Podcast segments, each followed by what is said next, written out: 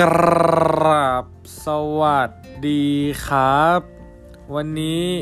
ก็จะมาพบกับรายการ สมทอง Service Marketing นะครับกับผมดนายกร เป็นพิธีกรของรายการครับ วันนี้เราก็จะมาเข้าหัวข้อหลักๆกันนะครับ คือหยุดคิดที่จะทำสามสิ่ง ในตลาดบริการในยุค New Normal ถ้ายังไม่ได้ทำสามสิ่งต่อไปนี้แม่จะกราบยาวไปไหน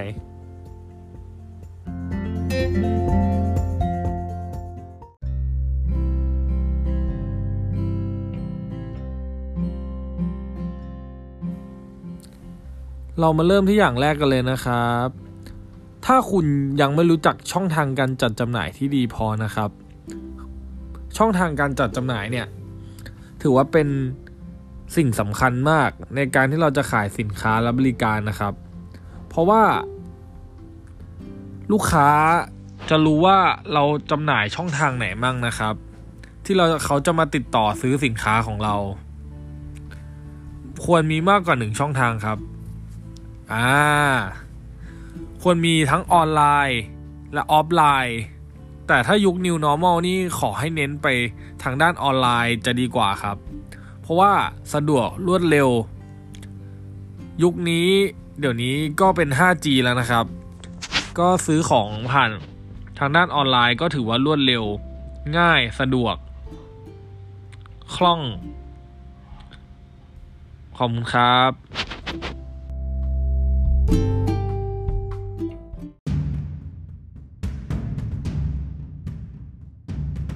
เรามาเริ่มข้อ 2 กันเลยนะครับ คือถ้าคุณไม่รู้จักการส่งเสริมการตลาดที่ดีพอนะครับ อ่า คงจะงงกันละสิ เดี๋ยววันนี้ผมจะมีเรื่องเล่ามาเล่าให้ฟังนะครับ จะได้เข้าใจง่ายไปด้วย คือ เป็นเรื่องที่ดังมากครับ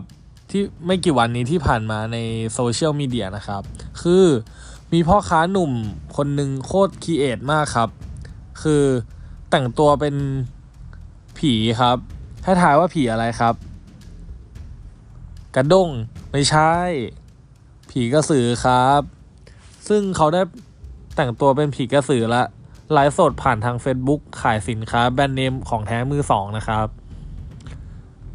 พร้อมประกอบลีลาในการขายที่สามารถดึงดูดความสนใจของลูกค้าครับทำให้มีผู้เข้าชมจำนวนมากครับ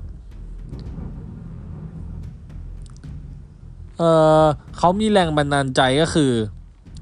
ปกติอะตนก็จะไลฟ์ขายของในป่าอยู่แล้วครับ ซึ่งการขายของในป่าเนี่ย มันมืดและมีความสยองมากครับ จึงมีความคิดที่จะแต่งตัวเป็นผีมาขายของ และไม่อยากเหมือนใคร เขาก็มีเบื้องหลังนะครับก็คือเพื่อนและญาติมาช่วยจัดสถานที่เพื่อเตรียมการขายของครับ ในแต่ละวันก็จะมีลูกค้า เข้ามาสั่งซื้อสินค้าของเขาครับ ทางออนไลน์ ถือว่าเป็นการ new normal ที่ดีมากครับ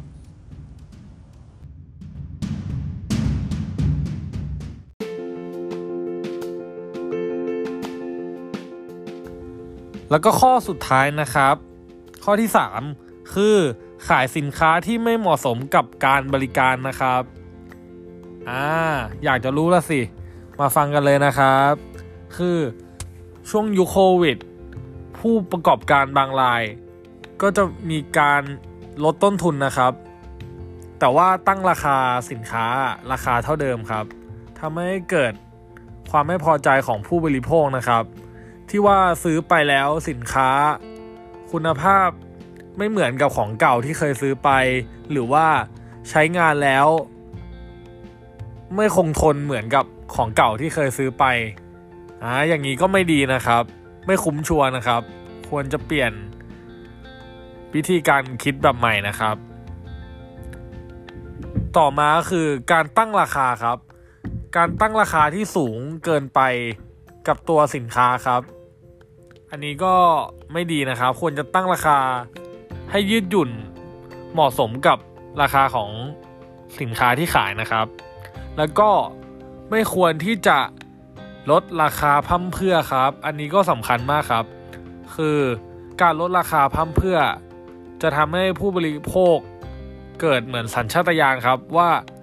เดี๋ยวก็ต้องลดลงอีก เดี๋ยวก็ลงอีก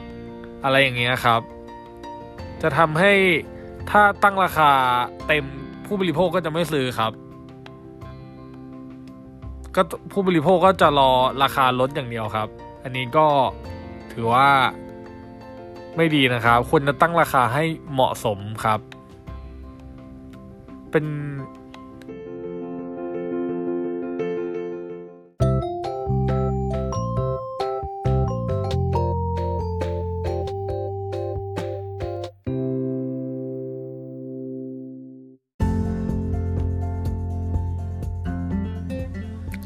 อ่า ก็จบไปเป็นที่เรียบร้อยแล้วนะครับ กับ 3 สิ่ง ที่หยุดคิดที่จะทำตลาดบริการในยุค New Normal ถ้ายังไม่ได้ทำสามสิ่งนี้นะครับ ก็วันนี้ก็มาแชร์มาให้ข้อมูลความรู้ดีๆนะครับ สามารถเอาไปปรับใช้ในด้านธุรกิจ หรือว่าจะเอาไปพัฒนาหรือว่าจะเอาเก็บไว้ศึกษาก็ได้นะครับ เป็นข้อมูลที่ดีมากครับ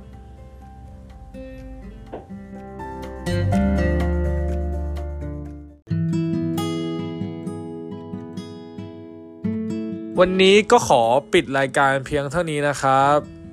อย่าลืมกดแชร์ กดไลค์ กด Subscribe ให้ด้วยนะครับ ฝากติดตามทั้งช่องทาง Facebook YouTube TikTok Spotify w e b l y ด้วยครับ สมทอง Service Marketing นะครับ ฝากเอาไว้ในดวงใจด้วยนะครับ ขอบคุณมากครับ